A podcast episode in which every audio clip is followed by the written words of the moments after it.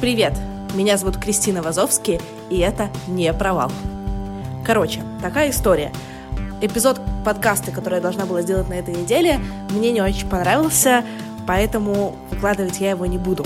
Зато мне понравилось интервью, которое взяла у меня Анна Радченко для своего подкаста «Прорыв». Это одно из немногих интервью, которое, правда, ничего, поэтому я решила поделиться им с вами. Там я говорю про работу в Лондоне, про работу в галерее, про свой фильм, про подкасты и вообще самые свежие апдейты из своей жизни выдаю вам, так что послушайте, если вам это интересно, либо ждите следующей недели, когда у меня будет абсолютно бомбический выпуск, который снесет вам голову. Короче, такая вот ситуация. Всех целую, всех люблю. Пока-пока.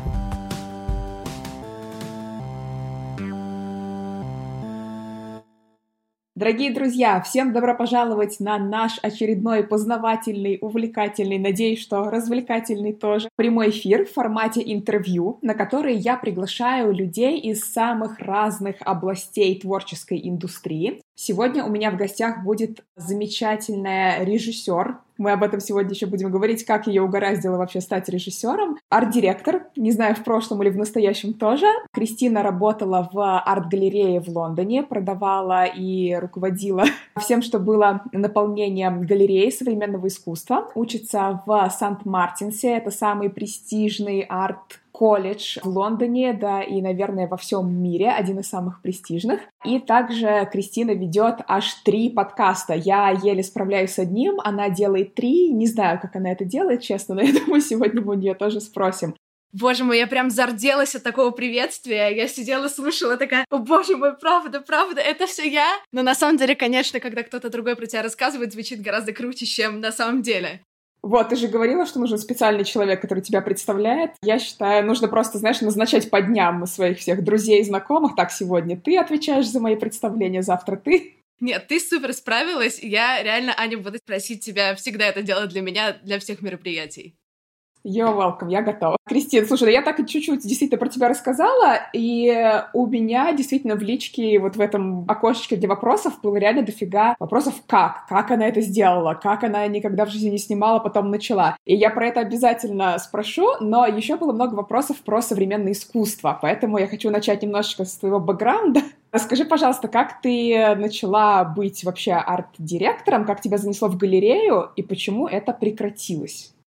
Боже мой, это на самом деле такой сложный вопрос, как меня туда занесло. Я вообще переехала в Лондон, потому что я хотела заниматься современным искусством. Но не в качестве художника, а именно в качестве куратора. Я вообще думала, окей, где вообще можно в мире заниматься современным искусством? После небольшого ресерча я поняла, что это либо Нью-Йорк, либо Лондон. На самом деле все остальное это уже, ну, как бы так себе. Я Нью-Йорк не очень люблю, и я никогда не была в Лондоне, поэтому я решила, что я поеду в Лондон, переехала сюда никогда здесь раньше не бывав, сразу с чемоданами, потому что решила, что иначе, если вдруг я съезжу мне не понравится, это будет очень обидно, поэтому я решила не оставлять себе выбора и влюбилась в этот город с первого дня.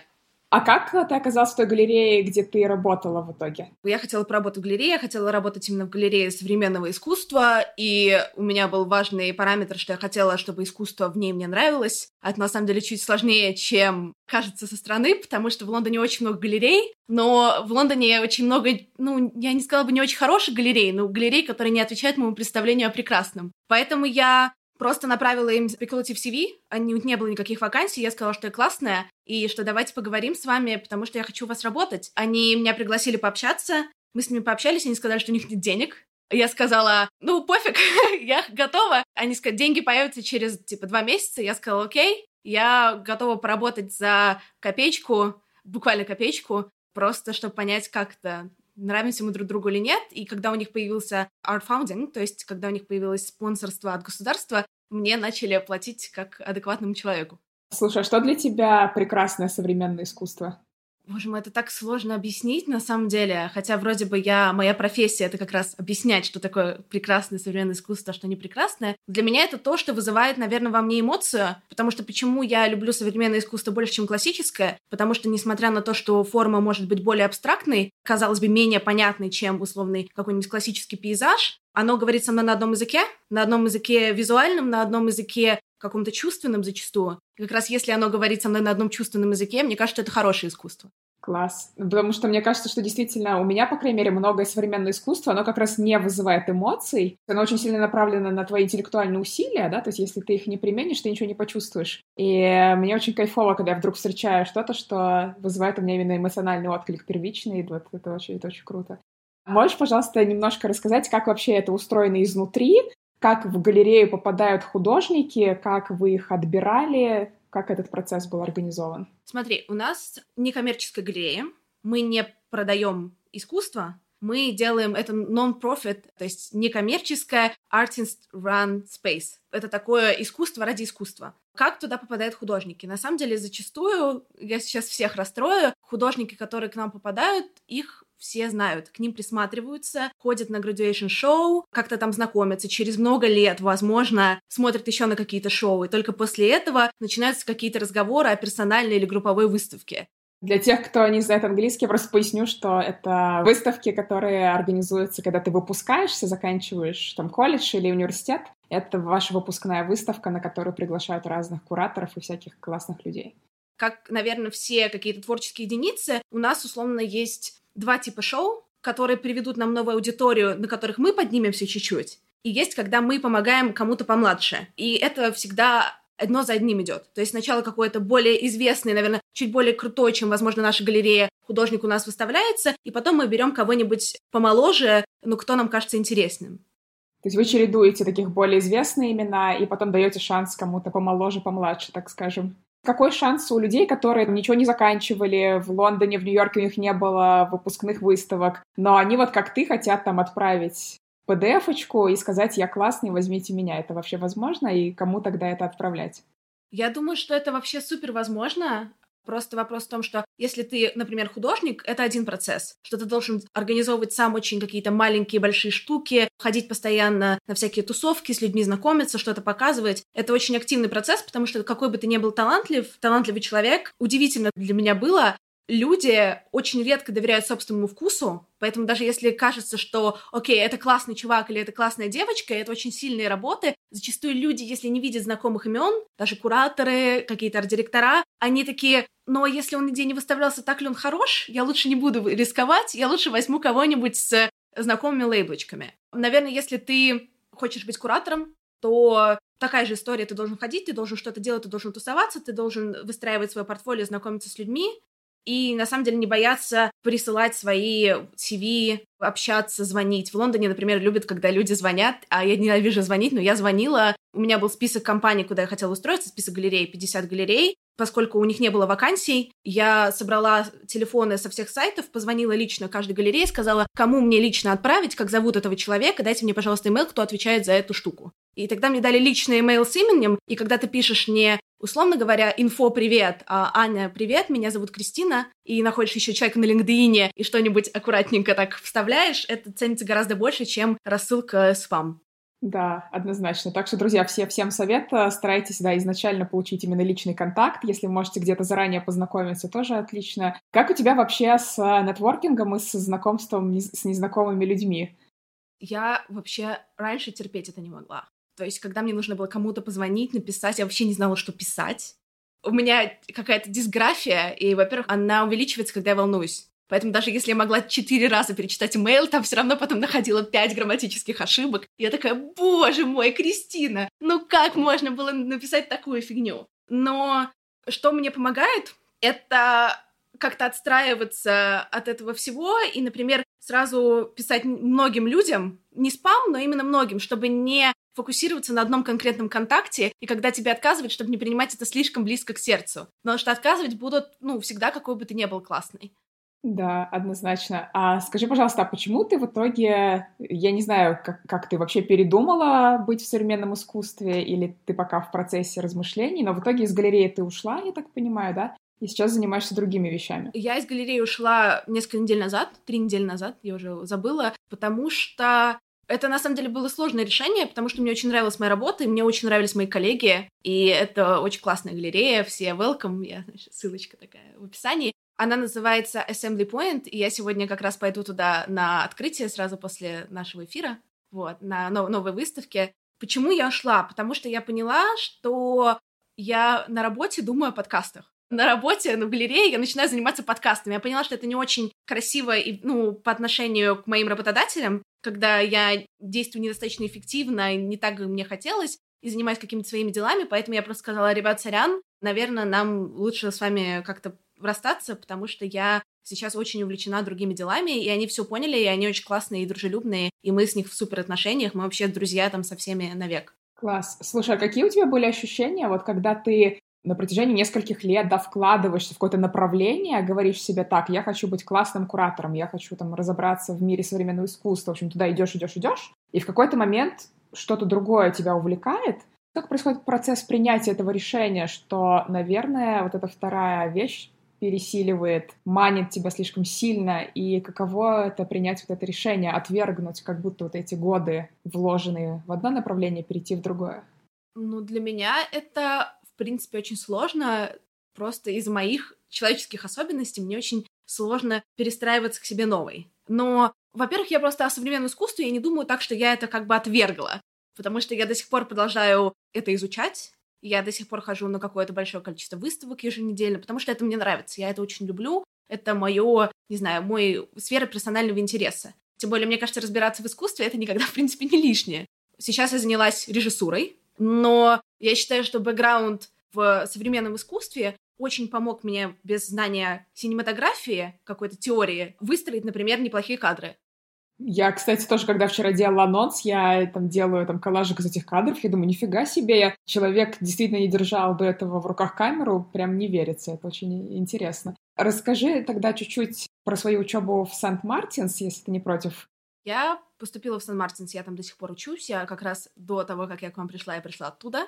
У меня была лекция с э, ребятами из Tate, Tate Modern, это такой большой классный музей, группа музеев, точнее, в Англии, мой самый любимый, они нам рассказывали про digital как раз. Как digital и музеи сейчас работают вместе. Было очень интересно. Я учусь там на направлении критика культуры и кураторства. Это про современную культуру в общем, с базой в истории культуры и во многом про современное искусство. И это прикольное, классное направление.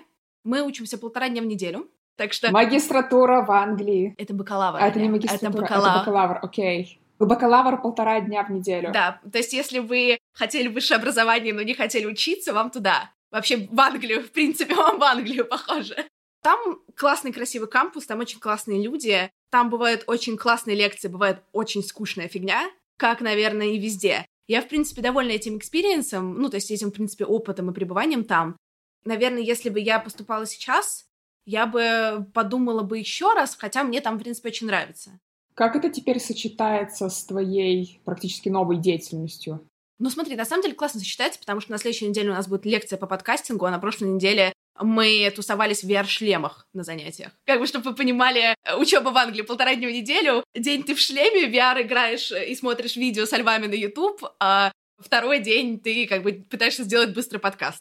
Ага, слушай, это супер. Про подкасты. Давай немножечко расскажем, какие они у тебя, чем они отличаются и какие у тебя здесь наполеоновские планы в этой области. У меня три подкаста, как я сказала. Мой основной, главный первый ребенок это называется подкаст «Это провал». В нем я приглашаю всяких классных людей. Сегодня выйдет, можно я рекламирую? Сегодня выйдет выпуск с этой женщиной. Вы офигеете, я вам гарантирую сто процентов. Все, что вы сейчас можете предположить, какие-то темы, это не так. Вы никогда не догадаетесь, про что будет выпуск с Аней. Я сейчас как раз чуть-чуть его дошлифую, домонтирую, выложу. Они, надеюсь, тоже выложат анонс. Вы его полюбите. Я там разговариваю с разными людьми о провалах. Это иногда более классические интервью, иногда это монологи, иногда это какие-то более социальные штуки. В общем, советую его послушать, потому что, ну, себя не прорекламируешь, потом не уснешь. Но я его очень люблю, потому что это такой, наверное, подкаст, который нам позволяет принимать себя чуть-чуть получше.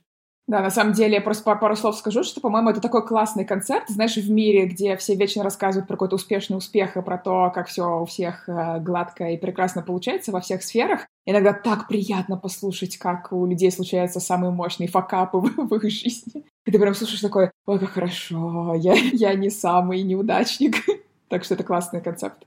Я тоже так себя чувствую, аля, боже мой, и человек вот через это прошел, и он окей, тогда я вообще не буду рассказывать про вот это то, что со мной случилось в третьем классе, а я до сих пор волнуюсь. Но это реально позволяет другим людям принимать себя получше, еще один подкаст называется «Кристина, добрый день». Название не имеет никакого отношения к содержанию, но это гениальный брендинг. Это подкаст о подкастах. Я туда приглашаю других подкастеров и разговариваю с ними об их подкастах. Такая вот тавтологичная штука, но довольно забавная. И у меня тоже уже растет аудитория, и удивительно, она приближается к аудитории «Это провал». И я такая, о боже мой, кому-то интересно слушать подкастера от подкастера про подкастеров. Огонь. Мне кажется, на самом деле очень интересно. Я вот прям собираюсь его скоро на- начать слушать, потому что ты туда приглашаешь очень классных людей, которых все, все слушают, кто вообще любит подкасты. И мне кажется, это очень интересно, знаешь, послушать про кухню всего этого процесса. Потому что очень часто ведущий подкаста, он остается в тени немножко, даже не немножко, а довольно сильно. И поэтому очень классно узнать подробнее, что там за этим стоит.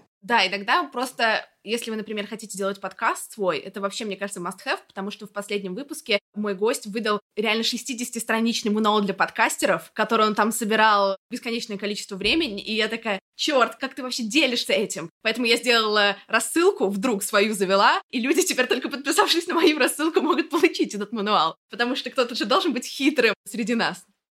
Третий подкаст называется «Am I Gonna Die?» Игра слов. Это подкаст про то, как я готовилась к Гану, он чуть-чуть там стал на стоп, потому что у меня произошел некоторый emotional breakdown в какой-то момент, и я поняла, что я сейчас умру реально. Но я уже записала несколько выпусков и новых, и продолжу с того дня, где я остановилась, но вы все равно можете присоединяться, там есть что послушать. Давай сразу отсюда тогда перейдем к Am I Gonna Die, потому что это как раз название последнего подкаста. Друзья, там Кристина, собственно, ведет аудио дневник, да, про то, как она готовится к своему документальному фильму. Вообще, мне кажется, вся твоя история про то, как ты начала снимать этот фильм, вот ты до этого сказала, там, переходите на мой сайт, который не существовал до вчерашнего дня. Мне кажется, это вот тоже как такой эпиграф, судя по всему, ко многому, что ты делаешь, и что у меня вызывает большое восхищение, потому что раньше мне казалось, что у меня такой маленький лаг между идеей и действием, но, по-моему, у тебя он еще меньше. Можешь рассказать, как, как ты вообще решилась? Ты никогда не занималась кино. Почему? И почему такая тема? Как придумалась тема? Придумалась тема абсолютно не как, наверное, придумывается темы нормальных проектов, потому что я просто два года назад была, чуть побольше, два с половиной года назад, с семьей, с мамой ездила в поездку в Африку. Ну, как, знаешь, такой туристический трип, объединение семьи раз в год на Новый год. Мы съездили в Гану, и там в Гане есть такие классные, называются они fantasy coffins, фантазийные гробы. Гробы в форме очень разных всяких предметов, например, в форме огромного льва, в форме бутылки пива, в форме ботинка. Просто погуглите. В Англии, кстати, тоже есть такая фирма. Да, это потому что это все ганские чуваки. Здесь очень сам... в Англии очень большое ганское комьюнити, самое большое за пределами, сказать, собственно, Ганны. Поэтому здесь как бы импортируют вот эти гробы я увидела и подумала, боже мой, если эти ребята делают такие гробы, у них, наверное, какое-то совершенно другое отношение к смерти. Тогда я пообещала, что я вернусь сниму фильм, и почему-то полгода назад решила, что пришло время. Я не знаю почему, потому что опыта у меня не появилось ровно никакого с того момента, но я просто взяла и сказала, окей, я еду снимать, пофиг. А что тебя в этой теме зацепило? Почему тебе стало интересно именно про отношение к смерти порассуждать? Ну, мне кажется, это такой базовый вопрос интересный. Жизнь, смерть, рождение. И еще меня очень возбуждают табуированные темы. Если вы, например, послушаете мой подкаст, вы сможете это понять. Мне нравится говорить о том, о чем люди боятся разговаривать или о чем они чувствуют некомфортно. Поэтому смерть, с одной стороны, это какая-то понятная тема, куда эксплорить, да, куда изучать. А с другой стороны, люди ее боятся, поэтому я такая, да, я возьмусь. Расскажи теперь, как, как это происходило. Вот ты говоришь, так, хорошо, пора, кажется, я хочу поехать в Ганну снимать кино. Так как я думаю, что ребята не слушали твой подкаст, давай вкратце расскажем, как это было. Какие были твои дальнейшие действия?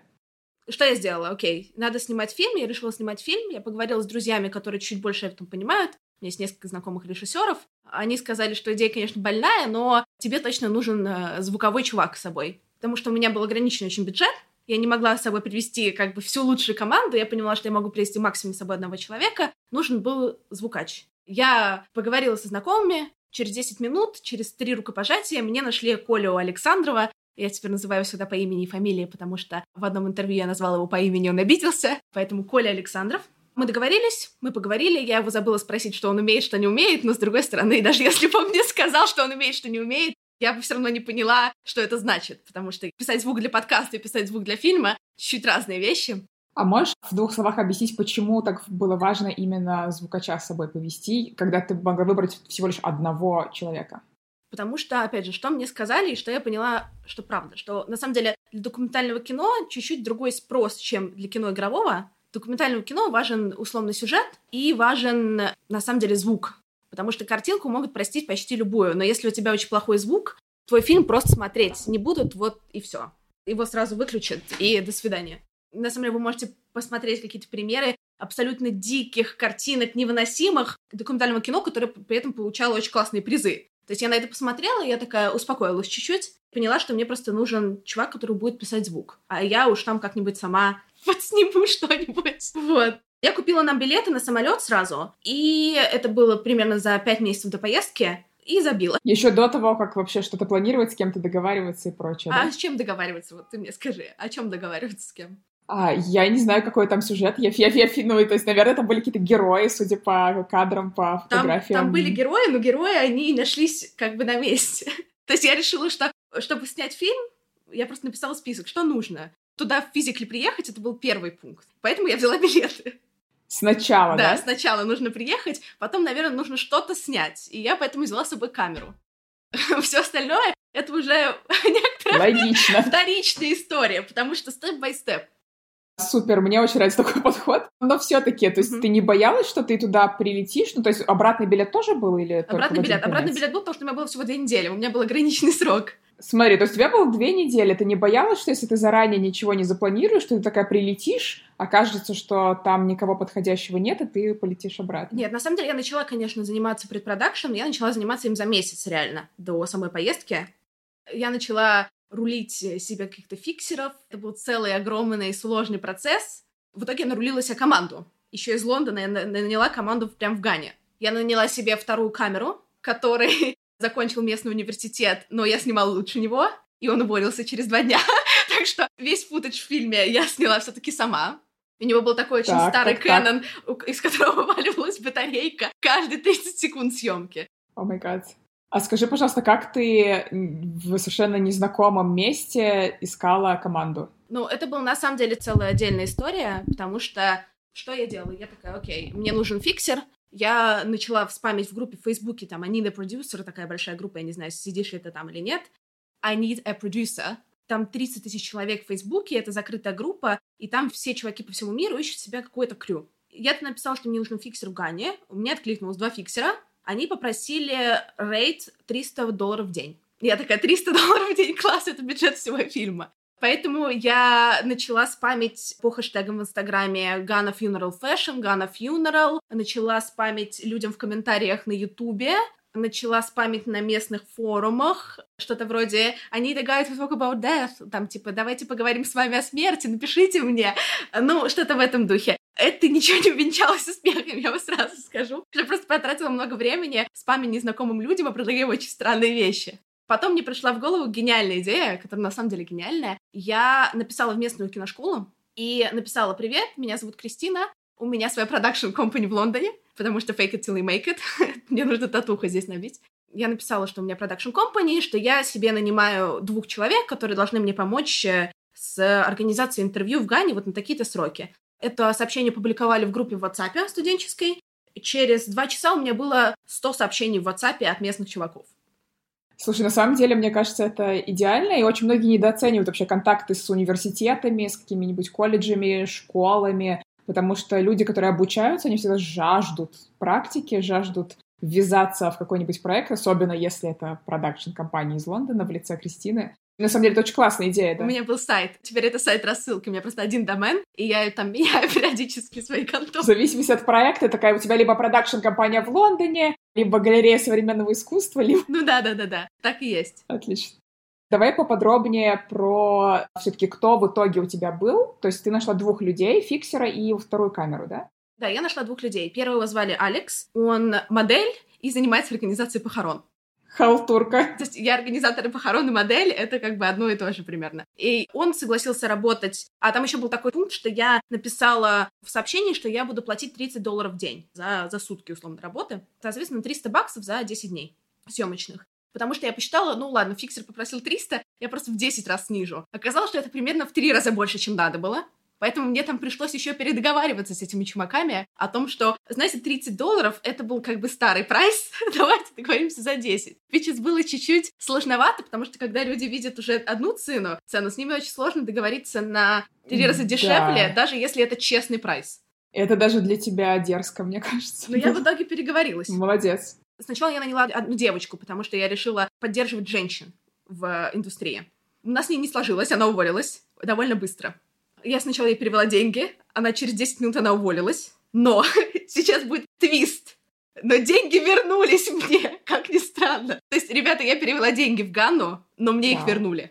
Magic. А почему она уволилась? Мне вообще интересно про все эти конфликтные ситуации, потому что чувак с раздолбанным Кэноном уволился, девочка уволилась. Что это были за ситуации, и как ты... Ну, это был какой-то конфликт, или как ты вообще это разруливала? Нет, на самом деле это не был конфликт с девочкой, она уволилась еще до того, как я прилетела в Гану, потому что у меня был, я ей дала бриф, что мне нужно забронировать, ну, мне нужно назначить 15 интервью, и, как вы понимали, мой бриф мне нужно было назначать с гробовщиками, с профессиональными плакальщицами, смертельно больными людьми. Ну, то есть примерно как бы бриф довольно любопытный. Она начала это делать, мы с ней просто не сошлись, потому что я говорю, давай все делать по телефону, у меня нет денег платить за дорогу, я говорю, у меня нет бюджета. Она говорит, это невозможно, невозможно, но в итоге мы просто сошлись на вот этих моем внутреннем ощущении, что все возможно, и на ее внутреннем ощущении, что это не работает. Поэтому она уволилась, и я такая, ну и слава тебе, Господи. И я дальше шла по списку людей, потому что у меня там еще была трехступенчатая ступень отбора из 100 людей в WhatsApp, это как бы отдельная история. Как ты это делала? У меня было три этапа интервью, потому что если у тебя есть 100 человек, которые хотят с тобой работать, это довольно сложно. Как понять? То есть ты никого не знаешь, там просто имена, были какие-то портфолио или как? Нет, не, во-первых, в портфолио просить у них бесполезно, потому что... Они только учатся. Даже если они все закончили. То есть там стандарты индустрии такие, что даже не спрашивайте меня. То есть это как портфолио, это все дело десятое. И они очень странно еще пишут. Ну, в плане странно я не буду негативно коннотировать, но по-другому, чем, например, привыкли в Англии. Тебе просто пишут 10 hello подряд и начинают звонить. Или, например, пишет мадам Вазовский, please, please answer me, I want to work. Ну, want не как я хочу, а как я не буду, и что-то в этом духе.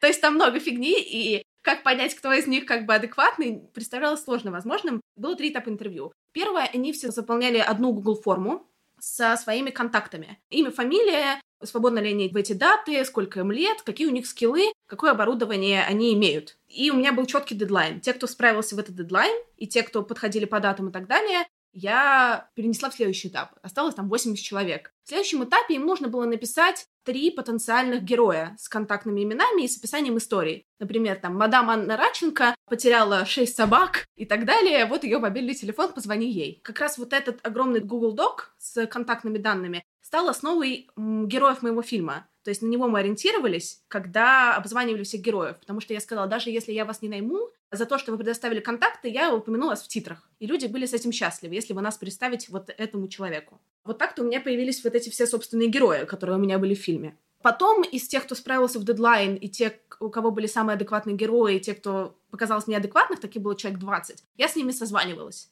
Что отдельный разговор, потому что в Гане английский официальный язык, ну как бы нет, очень специфический акцент, английский тоже мой не родной язык, очень плохая связь, ничего не понятно, но более-менее я там чуть не умерла со всеми созваниваясь, у меня были назначены звонки 10 минут, каждый типа 15 минут на протяжении двух дней, я более-менее отобрала чуваков. Так нашлись вот эта девочка, потом она отъехала, потом нашелся следующий чувак, он отъехал, потом еще, я вниз просто шла по таблице, снижая свои потребности, а потом вспомнила про чувака, который все вот эти вот неделю вот этих выборов отправлял мне просто видео с похорон, без слов. То есть не то, что «Кристина, привет, посмотри, какое видео с похорон», он просто видео с похорон мне отправлял. Это как дик-пик, только кофин-пик. Как бы кофин-пик, условно. И я такая, короче, ладно, это странно, но он замотивирован. То есть, ты понимаешь, до отъезда мне оставалось пять дней. Это сейчас смешно, но представляешь, какой уровень отчаяния, когда ты уже вбухал. Фильм, опять же, там можем поговорить про деньги, но фильм я вкладывала свои деньги. То есть такой, типа, отбашлял денег, купил билеты, снял оборудование, пять дней до съемки, ты понимаешь, что у тебя ноль героев, и чувак, который отправляет тебе видео с трупами, ты такой, да, класс, поехали.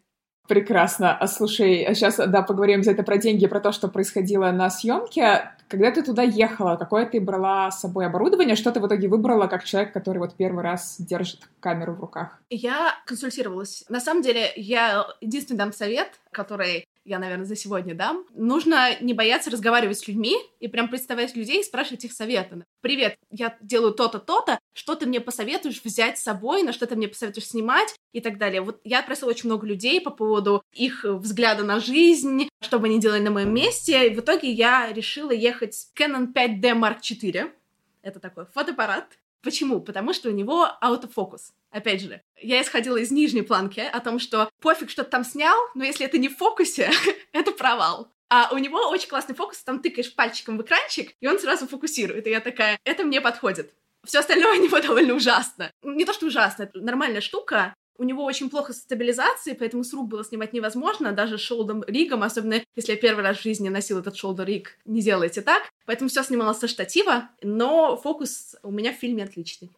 Скажи, пожалуйста, когда ты приехала туда, вообще как это все происходило? То есть ты каждый день, у тебя был график героев, ты ездила по разным героям. Какая была доля запланированной, какая была доля спонтанности в этом во всем?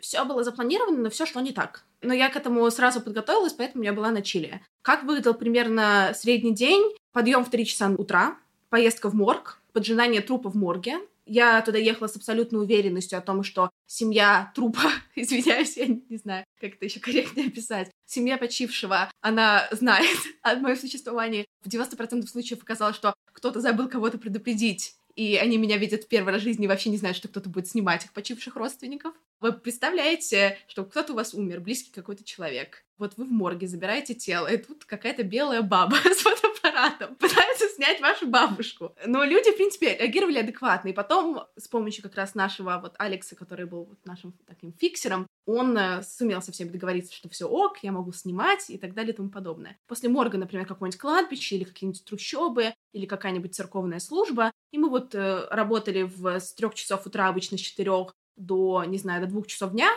до трех, то есть 12 часов, возвращались, пили пиво, спали, перекачивали все на жесткий диск и подъем в 3 часа утра на следующий день. Вау, а так рано это потому, что все эти церемонии, все эти процессы просто очень рано происходят, да? Ну, во-первых, есть несколько причин. Во-первых, пробки.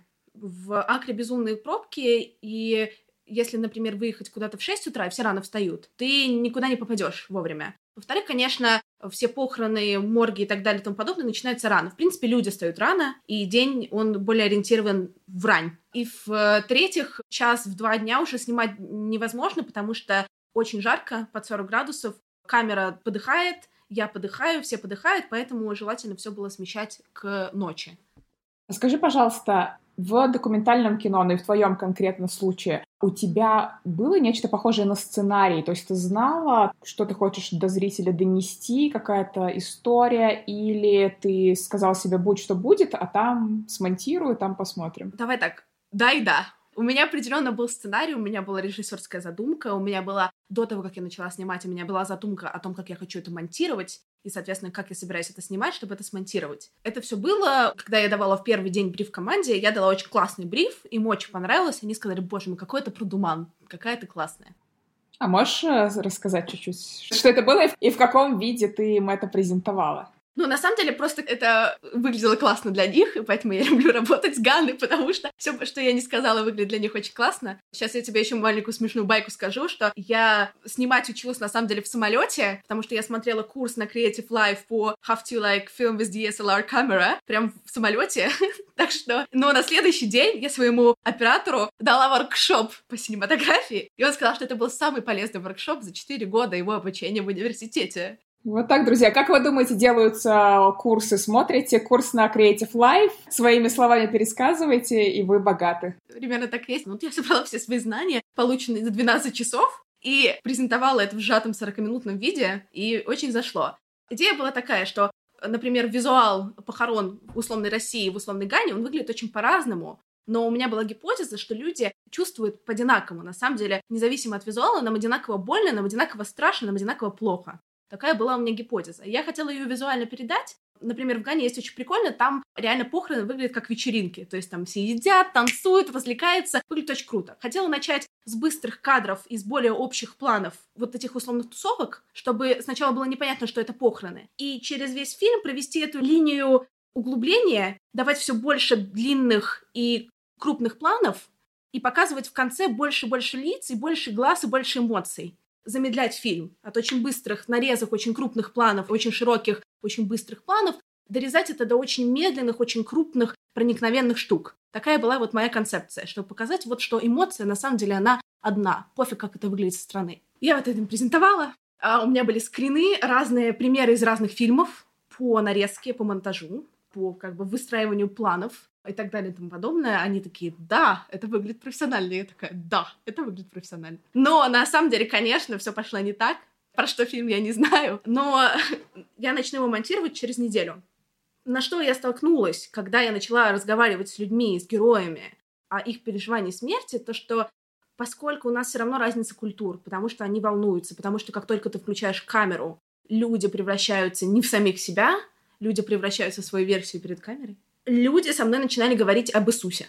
Каждый раз, когда я задавала им какой-то личный вопрос, какой-то вопрос этически сложный, чуть более, что угодно, всегда мне начали рассказывать про Библию, Иисуса, рай, ад, и что, конечно, у нас были замечательные отношения в семье, и, конечно же, этот человек будет благословлен на небесах, конечно же, он в раю, и, конечно же, Jesus bless you. Что, конечно, очень забавно, но это не имеет никакого отношения к искренности.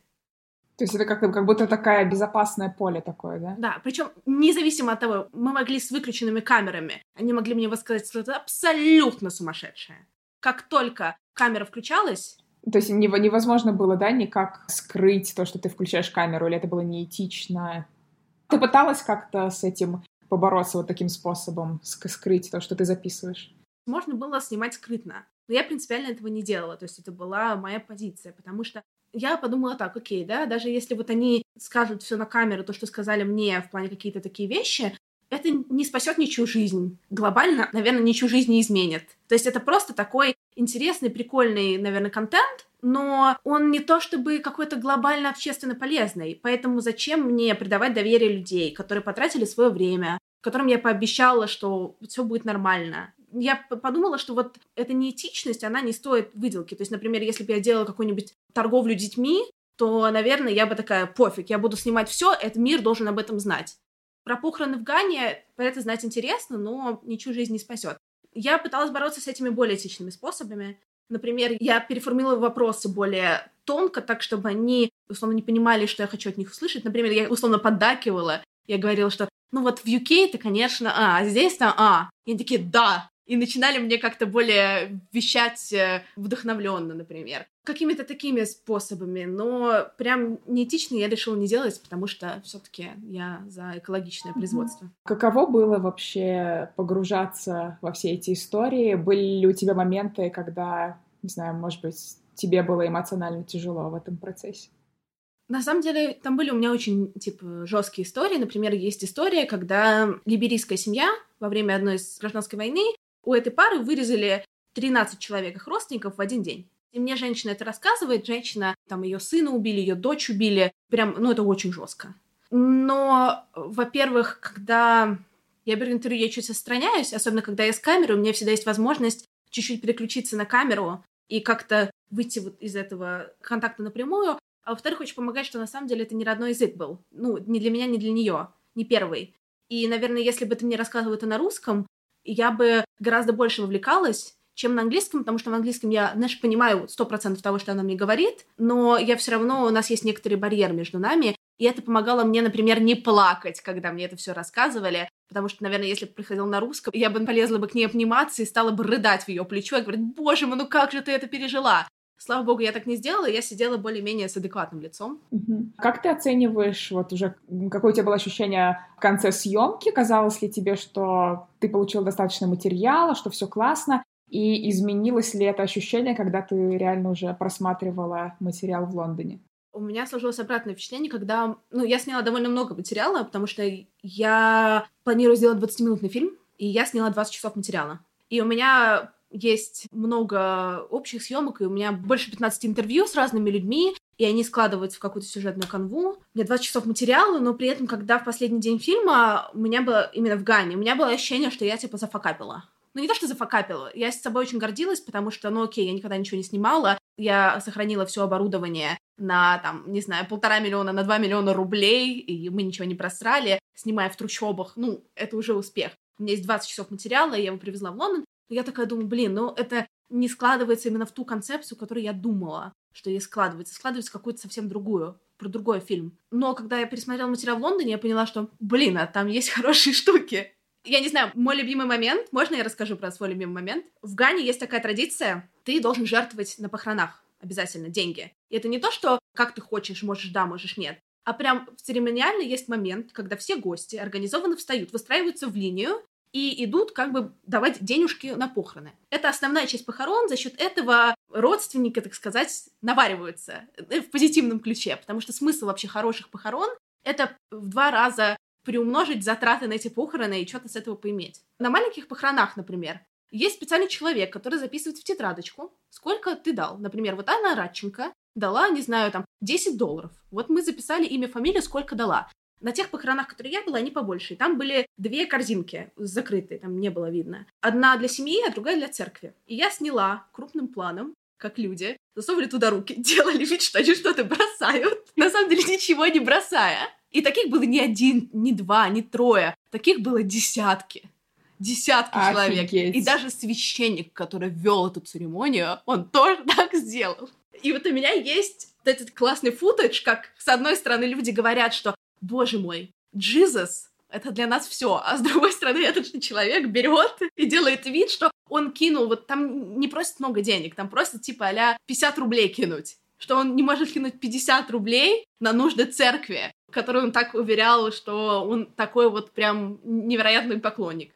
Да, слушай, такие моменты это прям, конечно, самая, знаешь, такая пер перчинка документальных фильмов, мне кажется, это супер. Расскажи, какие у тебя дальше планы? Ты сама делаешь монтаж или тебе кто-то помогает с этим? Слава богу, я монтаж сама не делаю, иначе бы фильм никогда не вышел, я вам обещаю. Потому что монтаж — это отдельная история, и я знаю, опять же, я это узнаю на собственном опыте в течение нескольких следующих недель. Ну, как я, опять же, слышала, разговаривая с умными людьми, монтаж может убить хороший фильм и спасти плохой. Поэтому ко мне на следующей неделе приезжает девочка Женя, она из Питера, она очень классная монтажерка и моя подруга. Она будет со мной в Лондоне жить три недели, и мы будем с ней вместе сидеть и монтировать этот фильм, чтобы получилось что-нибудь сочное. Супер, удачи тебе и Жене, мне кажется, это должно получиться. Обратного пути нет. Скажи, какой у тебя пиар-план? Собираешься ли ты отправлять его на фестивали? Как ты выстраиваешь вот здесь дальнейшую работу? План такой. Я хочу отправить его на всякие международные фестивали. Посмотрим, насколько, на какие мне нужно посмотреть будет на фильм, чтобы прикинуть, куда он может зайти, потому что, я не знаю, знаете ли вы или не знаете, но за большинство фестивалей ты должен платить деньги, чтобы им отправить заявку. У меня, опять же, ограниченный бюджет, поэтому я должна очень с умом выбрать, куда он может зайти. Возможно, я потрачу свои личные 50 баксов, отправлю его на Sundance. Просто по приколу, а вдруг? Слушай, все, что по приколу, обычно как раз получается, по-моему. Вот, но вообще я постараюсь как-нибудь точно прикинуть по контенту, куда он зайдет, потому что у каждого фестиваля есть своя собственная адженда, и нужно вообще будет посмотреть фильмы, которые выигрывали, чтобы понять, имеет ли овчинка выделку или нет. Еще у меня есть варик сделать онлайн-премьеру на Vice. Я сейчас разговариваю насчет этого, я не знаю, насколько это будет интересно, потому что если ты делаешь онлайн-премьеру, ты с него точно никаких денег не получишь. Как только ты его где-то публикуешь, этот фильм, ну, я имею в виду, что Вайс он сам не заплатит, вот, в этом духе. Да, а ты, а ты рассчитываешь, что кто-то заплатит? Давай плавно, плавно перейдем к деньгам. А, нет, я не рассчитываю, что кто-то заплатит, но я, конечно, выложу его в интернет в самый последний момент, когда я точно пойму, что вообще ничего не глобально не выгорит. Потому что на Вайс его можно презентовать всегда и даже после фестивалей. То есть это не обязательно эксклюзивная премьера до того, как до фестивалей, да? Да. Это уже можно после. Да, да, да. Да, но тогда, конечно, супер сначала фестивали. Ну, потому что, мне кажется, ребята типа условного Санденса, они как раз требуют, чтобы нигде не был выложен, поэтому... Самые классные фестивали, они требуют, чтобы фильм был первый раз показан у них. Соответственно, я думаю, что я его приберегу, какие-то вот онлайн-штуки до самых последних моментов, когда я пойму, что там что-то сработало и все можно, или ничего не сработало. YouTube, прими меня в свои объятия. Да, ну слушай, я думаю, что YouTube точно не ограничится. Расскажи про общий бюджет вообще, какой он был? Какой был бюджет? Первоначальный бюджет, я думала, что все про все, я уложусь в 250 тысяч рублей. Нет, так не получилось. Но я думаю, что я уложусь, точно уложусь в 400. Сто процентов. То есть, потому что я сейчас потратила чуть больше 300, и мне осталось платить монтажерке за еду три недели в Лондоне. Но она уже сказала, что мы будем питаться макаронами, и that's fine. И мне нужно заплатить за фестивали, возможно, какую-то мелочь за титры, за переводы, ну, то есть какие-то такие штуки, субтитры сделать.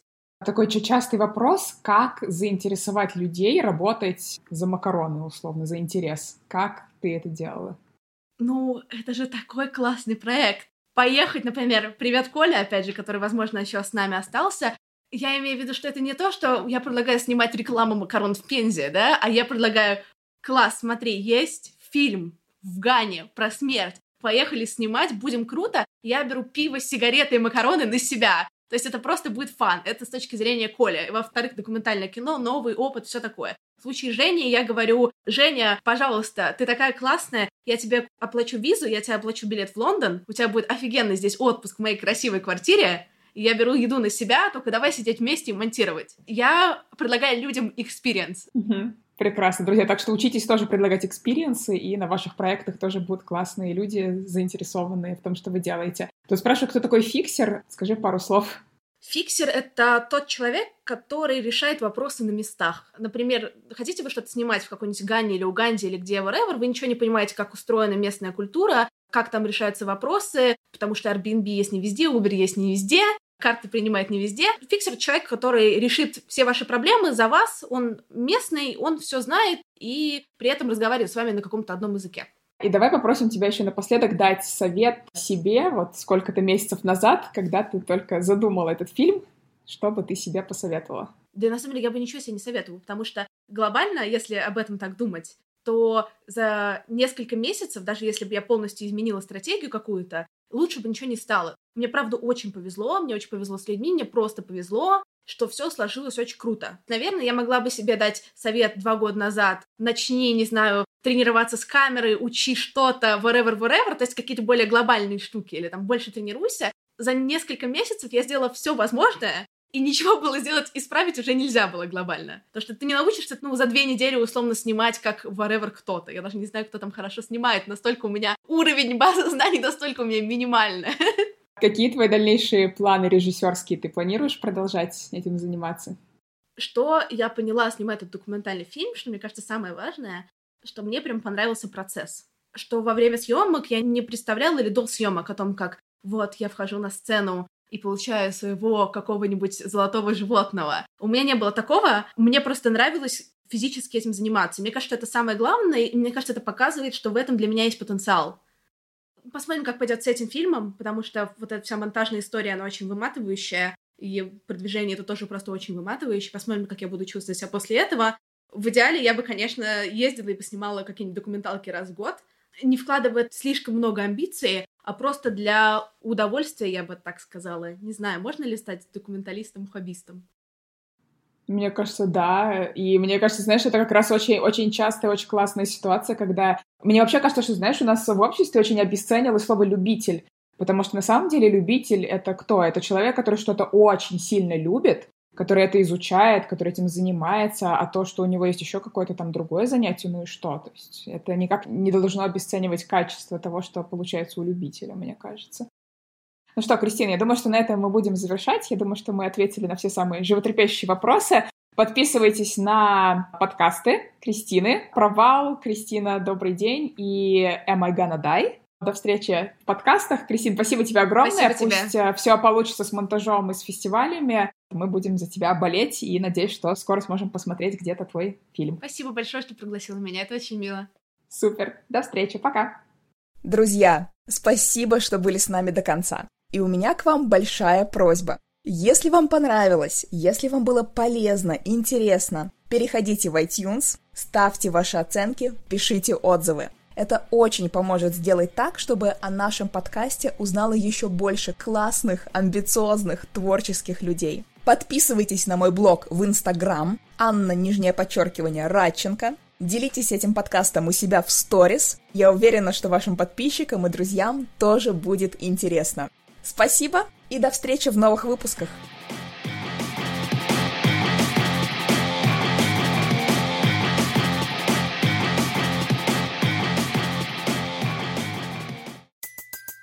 Everybody in your crew identifies as either Big Mac Burger, McNuggets, or McCrispy Sandwich. But you're the filet fish Sandwich all day. That crispy fish, that savory tartar sauce, that melty cheese, that pillowy bun. Yeah, you get it. Every time. And if you love the filet of fish, right now you can catch two of the classics you love for just $6. Limited time only. Price and participation may vary. Cannot be combined with any other offer. Single item at regular price. Ba da ba ba ba.